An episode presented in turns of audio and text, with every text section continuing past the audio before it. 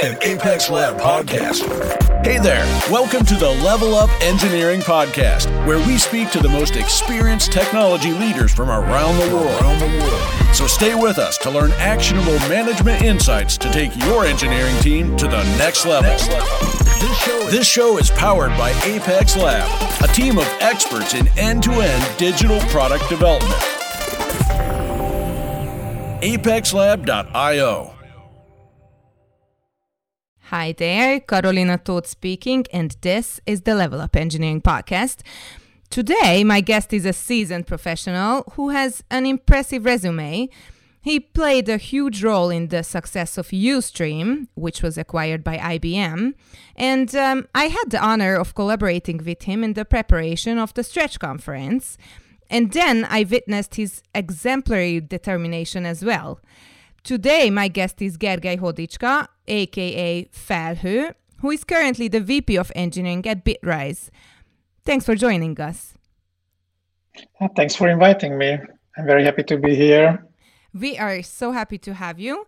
Um, please tell us a bit about yourself and what you're passionate about. Hmm. I started my career as a backend engineer. I was involved in in uh, websites part of Alexa 30, so it's very huge traffic. And I really liked building these distributed systems and system with high availability. And then uh, I started to turn my attention into management and leadership because uh, there are many people who are very talented in engineering, but I think less people is interested in uh, these topics. And I realized that if you want to improve uh, as an organization, and we need to improve this capability as well. Even my role changed a lot. I became an engineering manager, then senior engineering manager. Of course, nowadays I my understanding of being an engineering manager is very different uh, than what I did like 15 years ago or 10 years ago. But nowadays I'm very passionate about anything related to leadership, management, organizational development. Culture is a very uh, important topic for me. I'm very dedicated to creating a culture where people can thrive and they can move towards their full potential. So creating such an environment is maybe the most important aspiration for me, even at Bitrise. Thank you. It sounds like you are the perfect guest for this episode. Um, so let's jump right in and say today our topic of discussion is around the importance of soft skills in engineering leadership and in leadership in general. So let's start by exploring why we talk so much about soft skills these days and and perhaps let's define what those are in your head so we can all be on the same page. Mm-hmm. Uh, let me start that uh, we tend to call those soft skills, but probably those are the harder hard skills. and even nowadays, many people just call them like people skills or leadership skills. And I can confidently say that uh, those can be really hard because it's difficult to learn them and difficult to get good at them. Uh, and it takes some time to internalize them. And by people skills, we can think about like empathy, facilitation, collaboration, negotiation, conflict resolution, and many of those topics. And by leadership skills, it can be like articulating a vision, establishing a strategy, balancing operational and strategic concerns, acting as a servant leader, and, and many others, communication. So there are so many topics uh, which belongs under this umbrella. And I think in, in this discussion, I will mainly focus on the on the people skills because I think even uh, even even among the soft skills, the people skills are the harder soft skills. So I think the reason why soft skills are more important because the world changed a lot in the last few decades. So if you think about the, everything is just much more complex. Customer behaviors, uh, the market, everything is is much more complex we just coined this term, this VUCA word, which which means like volatile, uncertain, complex, and ambiguous. And it's it may sound a bit like bullshitty, but uh, actually this is what is happening in the world right now. the organizations are facing with a much higher pace of change, driven mainly by globalization and and uh, and the change of technology. And if the internal change capability of an organization cannot meet this external change demand, then that company will quickly or slowly die. Another big change is the, the millennials. So now more and more people will grow up in a network-based society. So they are not really like uh, working in a more hierarchical uh, structures. They are trying to connect to, to purpose much more than the previous generations. So if a company is not aware of this change, for example, then at some point it won't be able to acquire good talents. And if you think about, there are many research like currently 80% of the of the employees dislike their job, and around 20% actively disengaged, which means that they are working against their company, uh, which means that there is a huge amount of of people potential that we waste nowadays. Another area that we that we learned recently a lot how our brain is working it's pretty much this common sense that we have this fight or flight mode. So, for example, if I feel that I'm a bit attacked, then I can react by fighting back or flying away, which was very useful when we were fighting with bears. But now we are fighting with bits. So, we are living in a very different world, even from this perspective. And even I just recently learned about uh, research in neuroscience that if I'm assigned a task, then it's much harder for my brain to, to keep up with the energy level. So my attention will just drop over time. But if I'm working on something that uh, I was involved to define, or I'm working on an insight of my own, then it's much easier to keep my attention level because the, my adrenaline level and some other chemical levels will be just higher. So even neuroscience can be very interesting to consider here and of course, we we learned a lot about uh, how people, especially adults, learn. So even we need to consider this when we are creating culture or systems. And all of this drive us in a direction that we need to put more effort into soft skills. Right. Um, what I'm hearing is that there are a few drivers for us talking about soft skills so much. And one of them was you connecting it all to the success of the business, which is, of course, so important economically to every company to to be successful. And then when you made the point about um, ownership or emotional ownership over tasks rather than being assigned some tasks, um, you you talked about the science behind it, and that makes me feel like soft skills are not so soft after all. They are able to be pinpointed down to neurology and and um, empirical research. So we are not, after all, talking about some touchy feely subject. This is science, right? Yes, and and this is why it's very essential that companies improve the soft skills of employees. If you think about right now, the most common leadership style is this uh, paternal leadership, and most of the organization are hierarchical uh, or very bureaucratic organization, and those organizations are not really successful anymore. And all those companies are really feeling this pain. There are tons of books about how you can improve on this. So this is a this is a huge topic. I think we need better leadership and better organizational structure with much more flexibility, diversity, to capable to to handle all of the issues that I mentioned previously. And we also need a workforce of people who you can cope with with uh, with this much more higher level of complexity, diversity, uh, we need to work together uh, with more people nowadays. So we are, we are relying on much more collaboration and co-creation. And this is another reason why we need to invest into into soft skills. And from this perspective, I think it is inevitable for a company to invest into soft skills.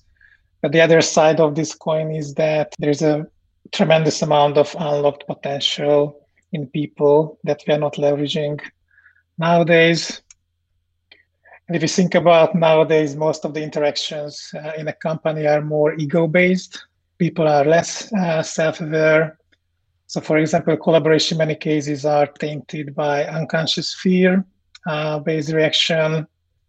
Uh, even if you think about an average meeting, I'm not sure whether you had this experience or not, but sometimes it just take like at least half an hour just to get all the people to sit at the same table because everybody is approaching the topic uh, through their own fears. And even this is a huge waste of energy. And the same happens on leadership level as well. So many leaders are very ego driven, thinking in silos, kingdoms, hierarchies, central strategies. And this pretty much limits the sense making capability of the whole organization. And even, even if the leader is very smart, uh, usually the collective intelligence always overwin that uh, the smart. So if that collective intelligence is not leveraged, then the company cannot be really, really innovative. And again, we are we are missing a lot of potential. So if we are not investing into these skills, then I think the companies will slowly or or quickly dies and maybe this sounds a bit harsh, but even I just read about a recent uh, McKinsey research which says that the average lifespan among the Standard and Poor's top 500 companies in 1985 it was uh, 61 years, and now it's less than 18 years.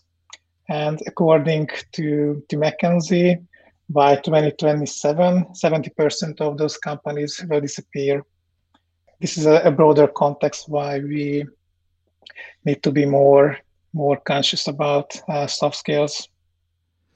So it kind of sounds like soft skills are the glue that pulls a company together. So, what are some of the essential soft skills, in your opinions, for engineering managers and for leaders in general to have? I would add a side note that I think in most of the cases, I, I wouldn't make a difference between uh, official leaders and and the other people inside the company. Uh, I really like the definition that that leadership means that influencing others to uh, to take an action for a better outcome. And from this perspective, everybody inside the company is a leader, and it makes sense from the company's perspective to invest into them uh, as leaders because if we have more and more leadership capability then that organization will be will be able to operate on a higher level and if you think about this is so the trend is that we are going to less and less hierarchical organization which means that more and more responsibility will be on the teams while working on the edges close to the customers so even from this perspective, it makes sense to invest into everybody inside the company from this perspective. But to go back to your original question, I think there are some traits which I think are very important, like growth mindset, you mentioned ownership, resilience, grit, and something I call the creator mindset versus the victim mindset, which is about that, you know, the victim always see the situations that okay, I'm the victim of the circumstances and I have not, not, not much to do to deal with the situation. On the other hand, the creator takes responsibility and, and actively shapes the reality, and they try to turn uh, every situation into an opportunity. And the reason I mentioned first these skills uh, or, or more traits, that usually we consider these traits as more hardwired. So by nature I'm good at this or not. Uh, but if we go deeper, then there is many ways to improve on these areas as well. And even from this perspective, I think emotional intelligence is the most important uh, soft skills. And this is a big umbrella. There are many, many skills. Uh, we can uh, group them into four big groups. One is self awareness, self management, social awareness, and relationship management. And now I will just quickly mention uh, the most important aspects of emotional intelligence. I think it's very important to understand what really emotions are, how they are working. Even even one can read about a bit how the brain is working from from this perspective. And the reason why this is very important because we tend to think on a way that IQ is very important, but according to many research shows that emotional intelligence contributes much more to the success of people. So 80% is emotional intelligence and 20% is is IQ. So even from this perspective, this is this is very important. Then it is important that I can understand my strengths and my weaknesses, and I try to improve my weaknesses. But I also invest into my strengths because the return is much higher if I invest into my my strengths. Then the next level is emotional self control. Because as I mentioned, in many cases, we feel that we are attacked. Of course, uh, we are not always aware of this. This is why self awareness is important. So when I'm attacked, I'm reacting on a very different way. And again, there is neuroscience behind this. So this is how our brain is wired by default. Uh, but we are not a victim of our brain as well. So we can we can improve on this if we if we practice. Another big topic is like providing and and receiving feedback. Even later, I will share my my own story about this because I I needed to improve a lot on on this field. Another area is self confidence, which is something that uh, somebody can work on to be more self confident. And especially if I'm in a leadership position, it's very important that I have I have self confidence. But even from that perspective, that if I'm if I'm asked to do something that I don't agree with, then I, I should be okay to raise my voice. Even from this perspective, self confidence is very important. Then integrity, transparency uh, is very important, like making smart promises, delivering those promises. If I'm making a mistake, then I'm I'm okay to acknowledge it, uh, to show vulnerability, and to act according to my own values. Then adaptability doer mindset, which means it's pretty much I mentioned this like creator mindset is very important. And empathy is very important in a social context. And it's very important to highlight that this is not sympathy. So it's not like I I start feeling your feeling, but uh, I pay attention to your feeling. I provide my full attention to you. I listen to you. I understand your situation, and then I act accordingly, service orientation. And it's not just in that context like servant leadership, but uh, serving the customer, serving all the stakeholders. If we want to be a bit fluffy, then we can say like serving the planet, which is nowadays uh, more and more important. Another I wouldn't say it's fluffy. I agree. Inspiring others, influencing them, managing conflicts is another big big topic that one can or should improve developing others especially in the former leadership roles but even again i think uh, everybody is kind of mentor in an organization because there will be tons of uh, times when i need to show you something uh, and in this umbrella you know one can learn about coaching mentoring how to provide good and continuous feedback. Another big topic is driving change. We learned about it at Stretch uh, recently. How many how many aspects is driving a successful uh, change initiatives? Building network is again very important as we are working in more and more complex uh, organization and the formal structure will will fade away so it's very important that we build our network and that we can rely on. And building a high performing team and organization is also very important from, from this perspective as well. And this, this was just the emotionally intelligent part. And I, I collected some other other interesting topic like understanding different leadership styles. And I do I don't don't go into details uh, here, but if you search for it, then you can find uh, many many materials related to it creating the right culture, this is again a big topic, and I had like a two hours long uh, talk on, on this topic, so I'm very passionate about it. Maybe in a future occasion of the podcast, I'm happy to talk about that one as well. I think personal productivity is very important. And it's very important that from this perspective, leaders should be role model for the others because I can have whatever good intent, but if I'm not good at uh, delivering things and I'm not productive enough, then I won't be able to to make an impact. Then habit building is another very important topic, even on the personal level, but even on the organization level. Because if you think about any successful change initiative, means that I want to make a new behavior a habit because if I cannot make this new behavior habit, then uh, the organization will fall back to the previous state. And the whole change initiative will be a failure. Decision making is another big topic that one can invest to. There are many different aspects how we are making decision. Improving my skills on that uh, is very important from a leadership perspective.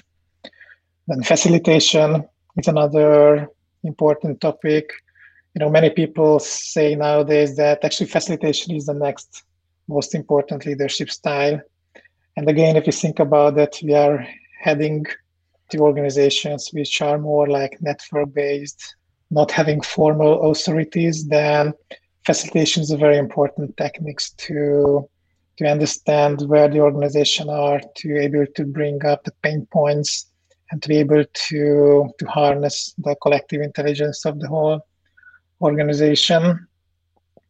Continuous learning is something that one should invest. And this include like I, I need to build out the sources of inspiration and it's up to you which sources you use, like following Peter, people on Twitter or listening to podcasts or reading articles, books. But I think it's very important to to find some inspirations because uh, of course, it's very important that I should learn from my own experiences as well. Uh, but if I'm only focusing on on uh, optimizing my own local context, then I can only get to a local maximum. But if I'm if I try to find some inspiration, then I will discover some other mountains. So maybe I can I can reach to a global maximum. Yes, the global maximum and there is always something where we can improve so even from this perspective this is very important and at least for me for example i always uh, i always have a framework in my mind where we could get as an organization and i'm feeling this vision by this source of inspirations and if i don't have this vision then it's very hard to to move my organization uh, anywhere that but if I have a strong picture uh, where we would like to get, then there is a much higher chance that uh, we will get there.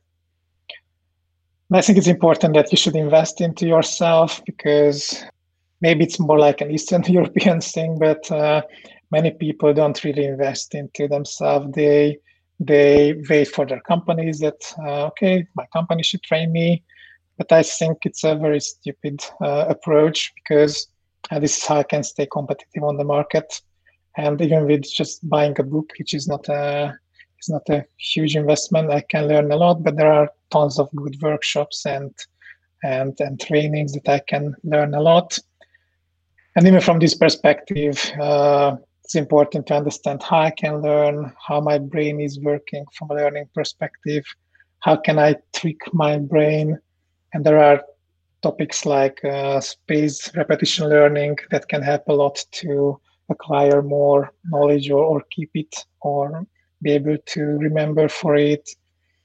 Or uh, even there is a phenomenon that if there are more stimuli around the learning then there is higher chance that i will remember for it this is for example group learning can be very efficient versus i'm just learning alone Another big topic is, uh, which I really like, is multi-perspective thinking, because many people, and even even there is a development uh, developmental model behind this, how adults are going through like three major stages.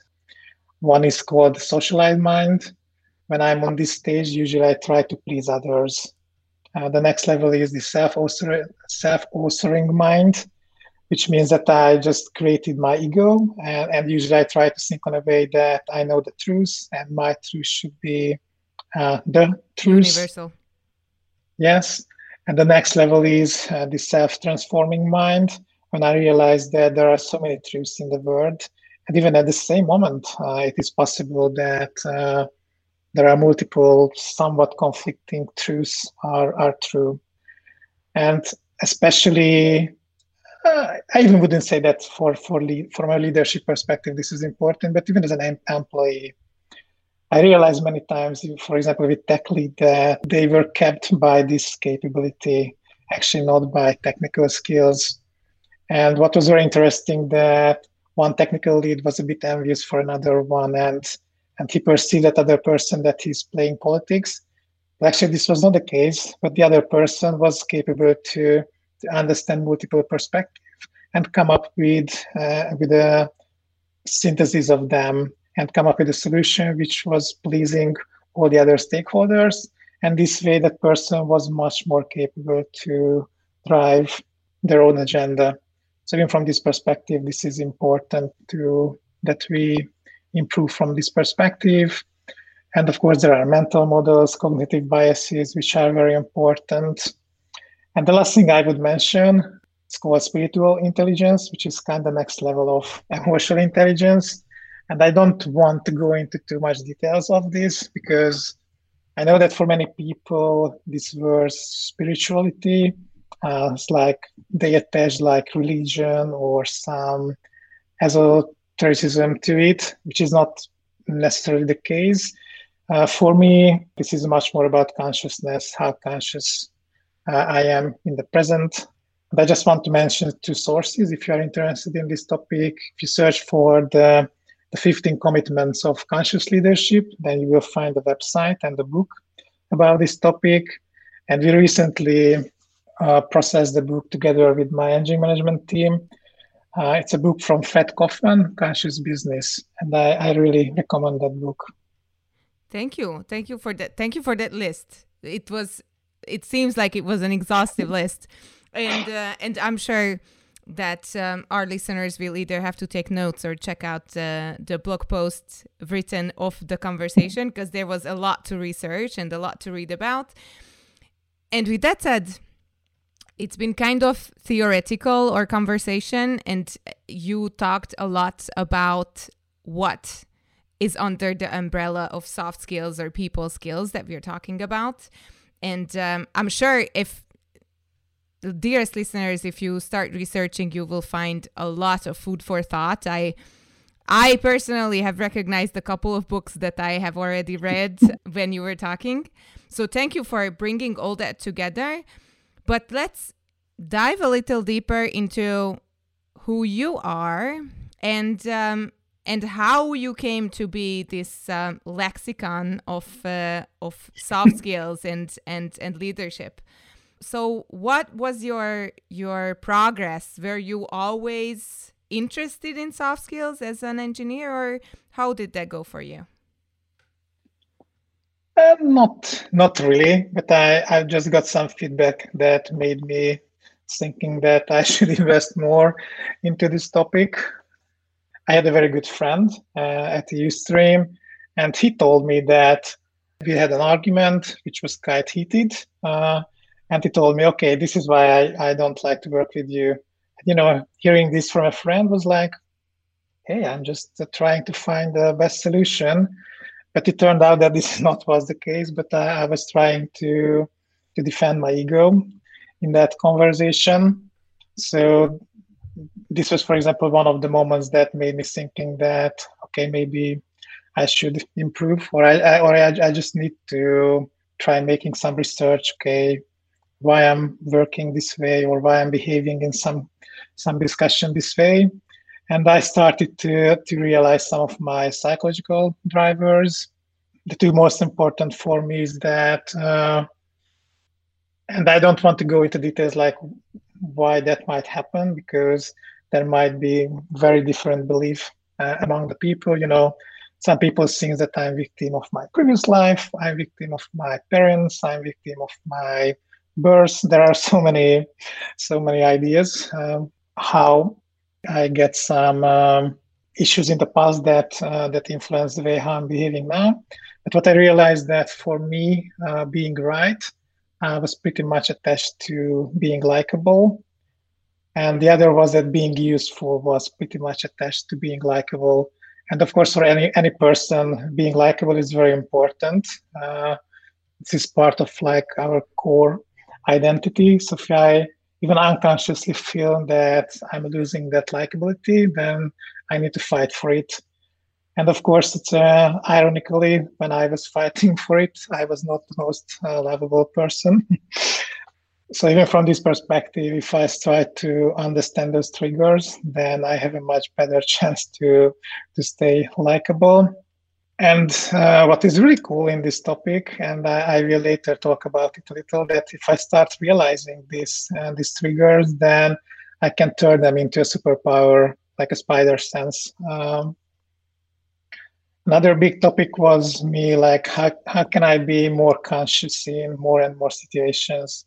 Because when I started to learn about these topics, then I realized that I'm I'm absolutely not conscious in many situations Another big topic was for me, as I mentioned, like uh, providing and receiving feedback, which is pretty much is related to the to the previous uh, topic.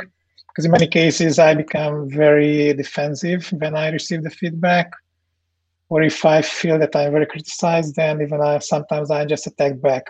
And I, I was I was very good at with words, so I was able to win those arguments in many cases but let's say that I, I lost the war by winning those those battles.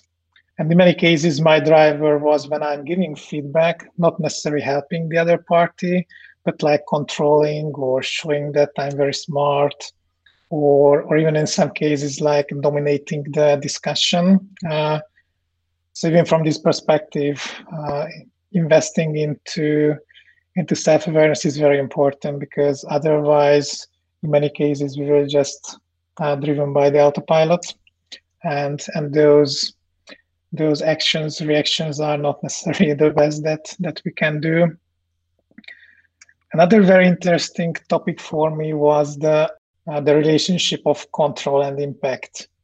Because when i was let's say less mature then i was very sensitive about somebody's crossing my area that I was leading or the boundaries. I really wanted to control what is happening there. And because of that, I was less collaborative uh, as I should have. Thus, this behavior was limiting the growth or the overall impact of that area. So, actually, it was not the best strategy, but I was not aware of it and I was not conscious about my presence in that uh, dynamics. And in my mind, my impact was connected to this controlling function. And as I mentioned this way, I, I was pretty much limiting my, my impact because I didn't help to assume a broader set of responsibilities. Because, you know, even my, my boss at that time perceived me that I'm not somebody who's very great at collaborating with uh, on a broader level. I was a bit defensive. And when I started to understand that uh, what is behind this behavior from a self-awareness perspective. I was able to give up this control and nurture more rich cooperation with the rest of the organization. And as a result, I was invited to have a higher level of responsibility. And this is when I became the VP of engineering at, at Ustream. So even from this perspective, it was a fruitful investment. And what was very paradoxical in this, when I give up control, I assume more impact. How nicely so, said. yes. Another hardship for me was uh, building less frames. And by that mean that it is very natural part of how we are thinking that we are creating like mental frames and we are absorbing the world through those lenses, uh, which means that even at the input, I'm distorting the, the reality. And for me, it was very easy to put somebody into a box, and it was not necessarily easy for them to get out of that box. And the issue was that, uh, and even nowadays, I realize that if I have a conflict, and if I'm reflecting back, okay, what actually happened here. Then sometimes I can find some thoughts which were important that I run into this uh, conflict mode. And those thoughts were not necessarily true, but those are coming through one of the frame that I developed.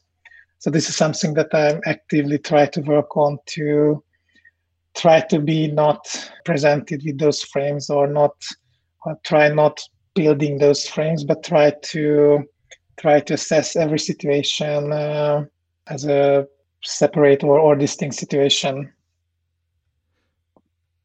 Wow. And thank you.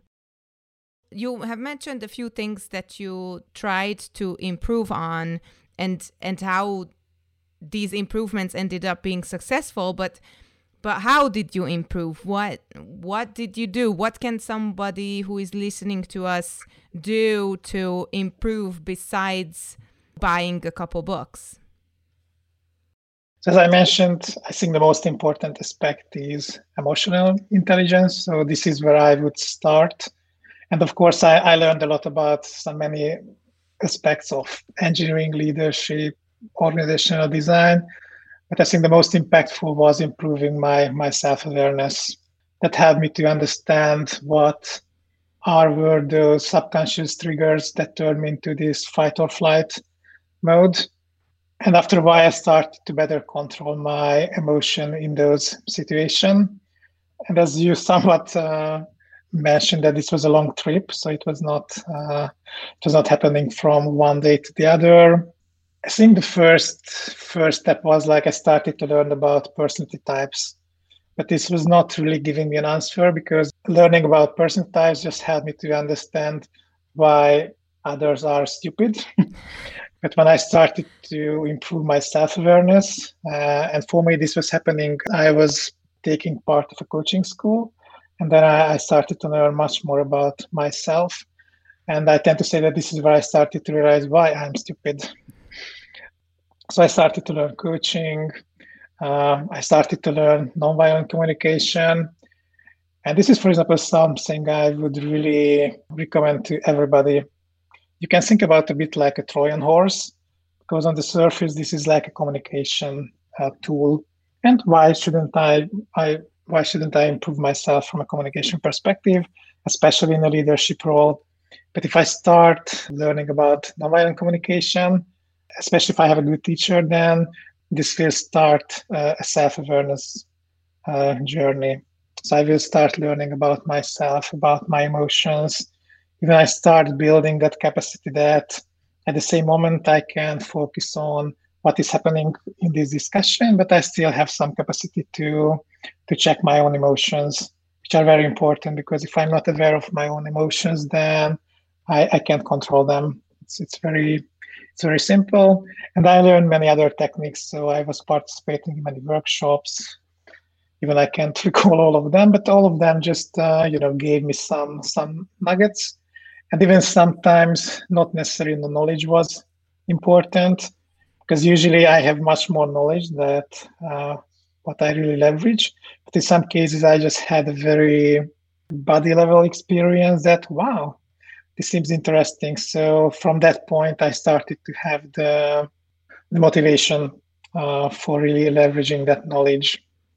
And I think you mentioned that I'm a kind of lexicon, but actually this is a trap because sometimes I'm spending much more time with acquiring new knowledge than working on myself. So even this can be a trap uh, that I'm learning a lot, but not uh, leveraging that knowledge. But I think it's really important that I, I need to create space for self reflection. This is probably the most important aspect. This can be just dedicated time, it can be journaling, being in a coaching uh, session with, with somebody. And what was an interesting experience for me that, as I mentioned, I, I, I was part of many heated discussions and when I started to work on myself, then and I started to reflect back those events, then I, I started to find what was my responsibility on those uh, situations and and what was those very moments when I started to go south and when I started to to lose the control over my emotions and as I was practicing this more and more, then the delta between when this happened and when I did the reflection was smaller and smaller. And after a point, uh, in many cases, this could become uh, real time. So I started to build that capacity that I can understand real time. Oops, okay, now I'm triggered. Okay, now I need to improve my consciousness. Otherwise, I will go into this uh, fight or flight mode. Um, and this helped me. This helped me a lot. And I mentioned that we can consider these these triggers as weaknesses. But if I'm thinking from this creator mindset, uh, we can turn them into kind of superpower. So when I started to improve my self-awareness, then I started to feel some body sensation when I started to go into, let's say, the stupid modes. And and over time, this this develops. So now even when I'm writing an email and I'm just trying to poke somebody even a little, then the spider sense just uh, ring the bells that, hey, you are doing something bad.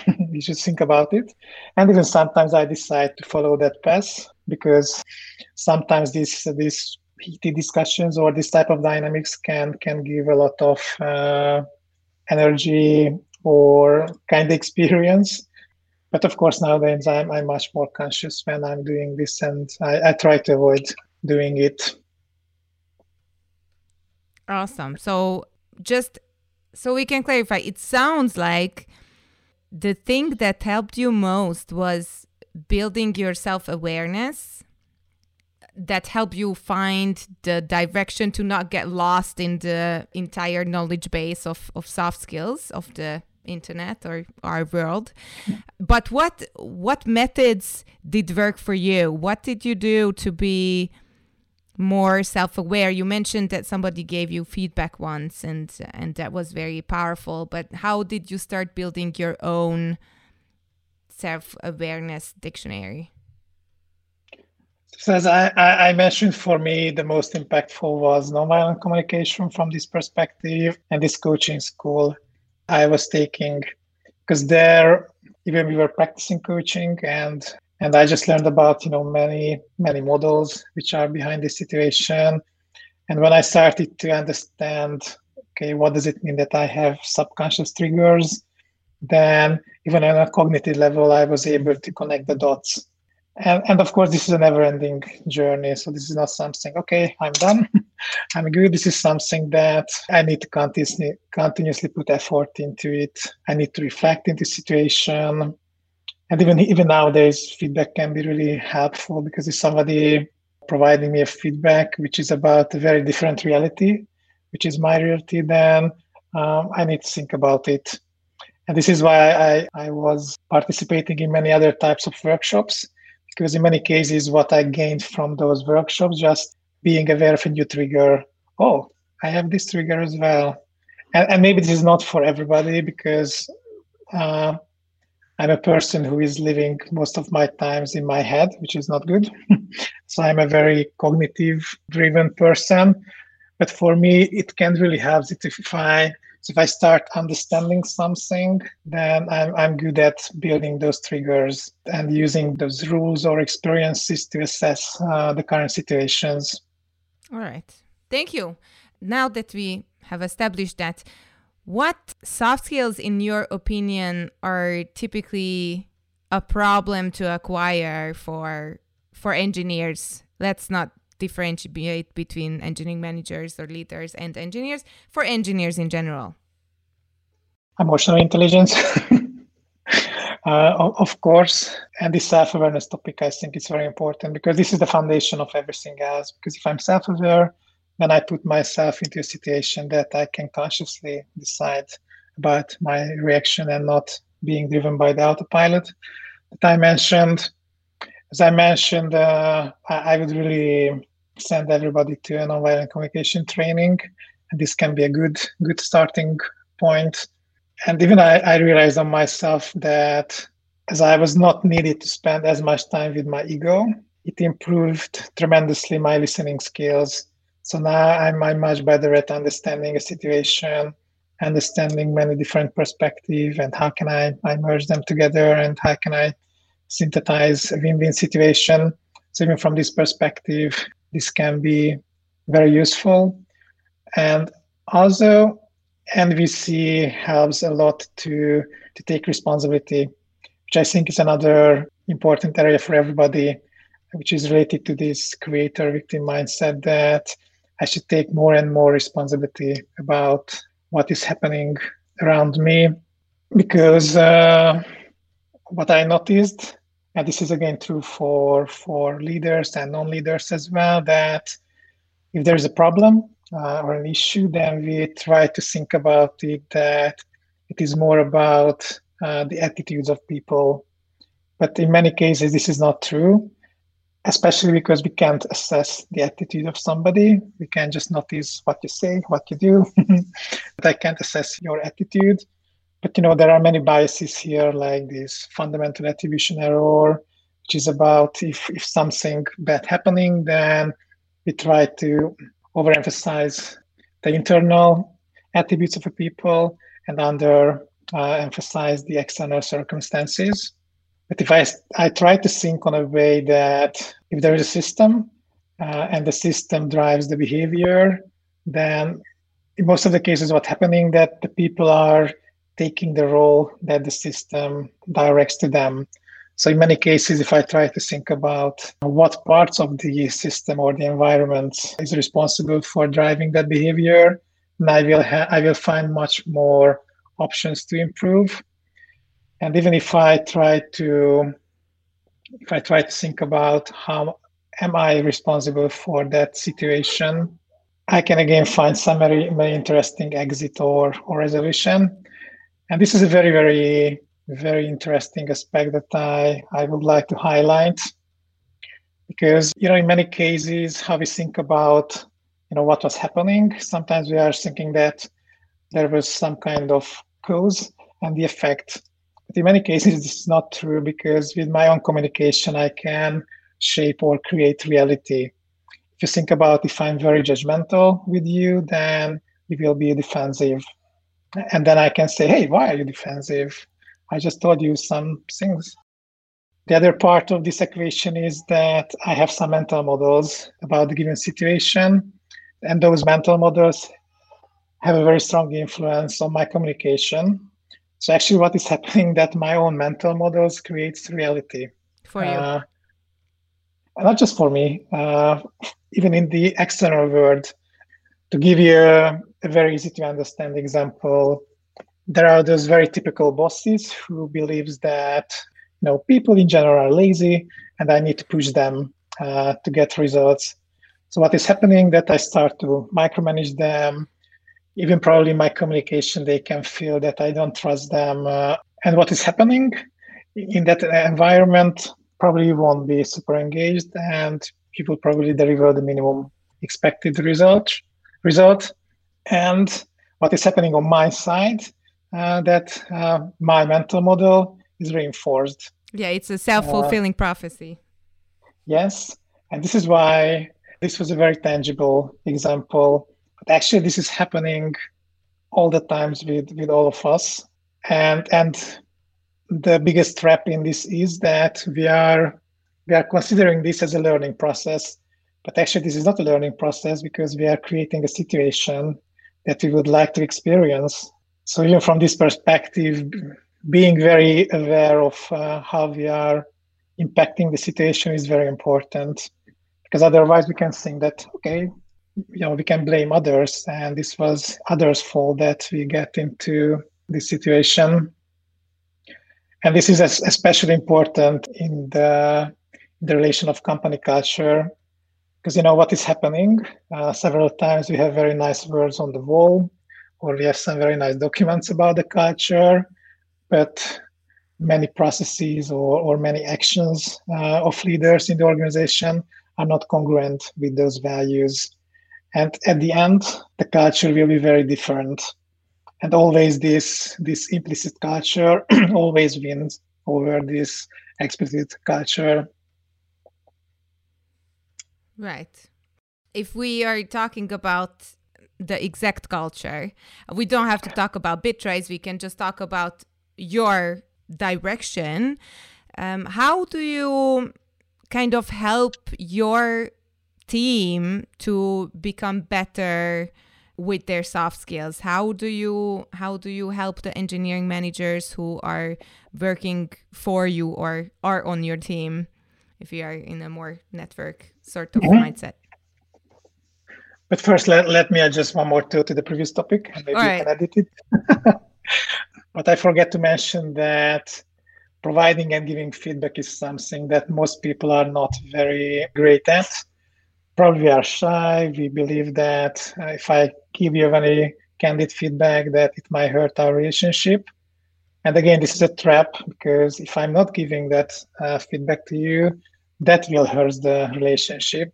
Then later, for example, I need to fire you, and then you are surprised that hey, you never told me that this is an issue. So I think this is an, an area where we really need to improve, uh, all of us because feedback is like is like uh, the oil of the machine. So if you if you put that oil into the machine, then it will erode, and the whole organization will just erode. But back to your question. For me, one of the most important tools, which is not a big surprise, are the one-on-ones, uh, where I try to provide uh, meaningful feedback. And actually, this is something that I, I really wanted to improve and even, for example, when I joined Bitrise, it was a very conscious decision that I want to be better and I want to be like more brave or more candid when I'm, I'm giving feedback. Actually, it was a great experience, even though it was a bit hard to uh, to start. And you know, on the on the one-on-ones, I, I try to leverage my knowledge. I try to help people to reflect back on their own situation I would say that I'm stronger right now at mentoring than coaching, but I try to be stronger at coaching. This is something I, I would like to approach. Uh, but for me, it's very easy. If I'm not very conscious, then for me, it's very easy to to turn into this problem solving mode, which of course is not the best best approach from developing others. Then we have some team learning events. As I mentioned now, we just started to process this Fred Kofman book. And even we are working with an external coach to have some training actually about coaching. Everybody has their own training budget at Bitrise. So even, even you can learn individually if you want. Oh yes, and I think what is very important, even from this perspective, like leading by example, because as I mentioned, that if leaders think on a way that they are already okay and they don't need to improve, then they just provide a very bad uh, example to the rest of the organization. And as I mentioned, there is always something to learn. So it's very important that I keep learning myself and I try to share some of those knowledge with the others. Even even I can help them this way, and even I can provide a good example for them. And I think the overall culture of the organization can, can help a lot from this perspective. Because, you know, at many companies, they tend to say that like innovation is very important. Uh, but actually, what is happening, they are very bureaucratic, very risk aware. But for example, at Bitrise, we just stated that we, we want to have people with growth mindset. You know, we are in hyper growth period, which means that the knowledge I have today it won't be enough like a year from now or six months from now. So it's it's part of the game that we need to learn because otherwise uh, we won't be able to stay successful. And you know, having a blameless culture is very important for us. We even emphasize that it's absolutely okay to fail. And of course, you shouldn't fail just to fail. You should fail to learn. And I think if we can provide this environment to people, we can accelerate uh, their learning because I think the most important learning is what is happening as part of the work. I have a question here that I'm kind of reluctant to ask because you just mentioned that um, it's part of your manifesto to have the growth mindset of your people. But if there is any resistance towards improving or towards learning about soft skills or coaching how do you handle it what do you do what do you tell your your engineering managers so first i always really try to really understand the situations because you know it can be a situation that i think that i, I have some gifts to you uh, but you don't need that gift. In that case, there will be resistance because, hey, fellow, the fuck are you doing here? I don't need it. Also, as I mentioned, I have a vision, so I have a good understanding where we would like to get over time, and I always try to understand, you know, what are the aspiration of the individual people, and among those areas, I, I can always find some some intersection. And if I can find the intersection, then there will be buy-in uh, by default, so there won't be a big resistance. Uh, but even, for example, if we design the workshop, we discuss it that, hey, I have this plan. What do you think about it? How should we improve it, or what we what should we change on it? So even in many cases, the way how we put together the workshop is a co-creation. And again, this way there will be buy-in because I will be part of uh, defining that workshop. So I think it what what is very important that it should be meaningful for those who are part of the workshop. Or if there was a case that uh, this is not true, even in that case, I should be very, very clear why I believe that this is very important for us. So decisions should be very, very clear. And my reasoning behind that decision should be very clear because this way I can still get some buy-in. All right. So when hiring, you just mentioned the growth mindset as something that's explicit with you guys how do you evaluate what you ask? Do you have a soft skill test uh, for for people who apply to Bitrise or or what do you do? So it's part of the the default process that we have a cultural interview and and on that cultural interview we just try to assess the candidate from some of the perspective i mentioned like growth mindset receiving giving feedback how easy for them is to fail for example how easy they can learn. Being data driven is something important uh, for us. So it's part of the of the interview process, and we we try to make sure that we try to remove remove biases from the process. So we have scorecards. So it's not I have a very different uh, interview with you than with somebody else.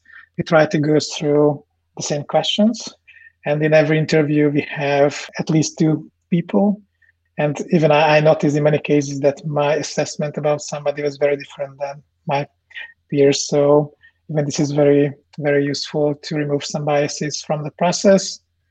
And for example, in the case of the engineering managers, I'm doing the, the hiring manager interview. And the hiring manager interview is, is much more about the people skills. So I try to assess, you know, what is their leadership ars poetica what is their tool set? How they are dealing with people? How they are dealing with a conflict? Uh, so we try to understand. And it was a, a bit sad experience to me that in many cases i noticed that there were some some great candidates from that perspective that i think they had great values and great mindset but they socialized in very bad companies or with companies with not ideal culture, or at least from our perspective, not ideal culture. And because of that, they they were not a good fit for us. But my impression was that people management at many of the companies nowadays is not really important or not really done well, which is kind of sad because uh, only people can realize anything at the company. So it's very important that we invest into them and we treat them well. And what is also, I think, is very important that uh, not just the hiring, but the other side of the equation when we when we let somebody leave the organization. And this is another topic that I noticed that at many places this is not managed well, and even I was not really great at for for many times because you know I, I was a bit sad about that person. But the problem is that if I'm not dealing with the lower performance, then I'm actually setting a new standard uh, at the company, and that standard is is is very bad for for multiple reasons. For example, you know, it can signal to people, okay, this is the good enough experience, and many great talents will leave because they would like to be part of, a, of an A team, uh, and for them that result is just not good enough. So I can I can cause a lot of harm if I'm not dealing with with removing those people for whom this culture is not a good fit because it's not necessarily there. It's not like they are good or bad. Uh, just this current environment is not really good for them. Right. And hence, dearest listeners, be brave when you give feedback to people and constructive. Yes. But that's a given. Yes. So Yes. we are kind of um, through with our questions, but I have one thing that I would really like to ask you. If somebody is listening to us from a company where perhaps soft skill training and awareness is not so great right now, what would you suggest be the first step they do? How can someone try to help the company start going in this more self aware way? I think one, and this is probably true for any type of change initiatives, it is said that you shouldn't try to to fight the stupids. You need to find the first allies. So in many cases, it can work that you start small and you maybe just find some peers and you start a discussion with them. And and then maybe you just start crafting some experiments that you will run like okay let's have a small workshop about like nonviolent communication and try to assess that it has a positive impact on the team. And if i can start building some uh, some cases then i can start going to the top level leadership team or a higher level leadership team and showcase them okay hey look we started to invest into this topic and it has a very positive effect. Because this way i can showcase the impact and i'm not trying to sell something theoretical. So maybe this could be one uh, one way of starting. But i think what is very important always to think about in a way that every every change to start from the inside so if i really want to change something externally then i first need to find what i need to change internally. And this is a very important aspect. And this is again, uh, from a creator mindset, this means that even if I'm part of a very toxic environment, of course, I always have the option to leave it, but I have always, it's under my decision whether I start to work on myself. And if I start working on myself, then then maybe I will better understand whether I have some parts of creating that toxic environment or not and maybe I can start changing that environment, or probably if not, then I will leave. So there are some dangers if I if I start to change, but I'm quite sure that the overall journey will be very joyful. There will be some some painful parts, but I think the overall impact will be very very positive. Thank you. Thank you for sharing that. Is there anything else you would like to add that we haven't touched on and you think is important? I think uh, you were very extensive with the questions, and I was very extensive with the answers. I think we are quite good. All right, that's why we are here.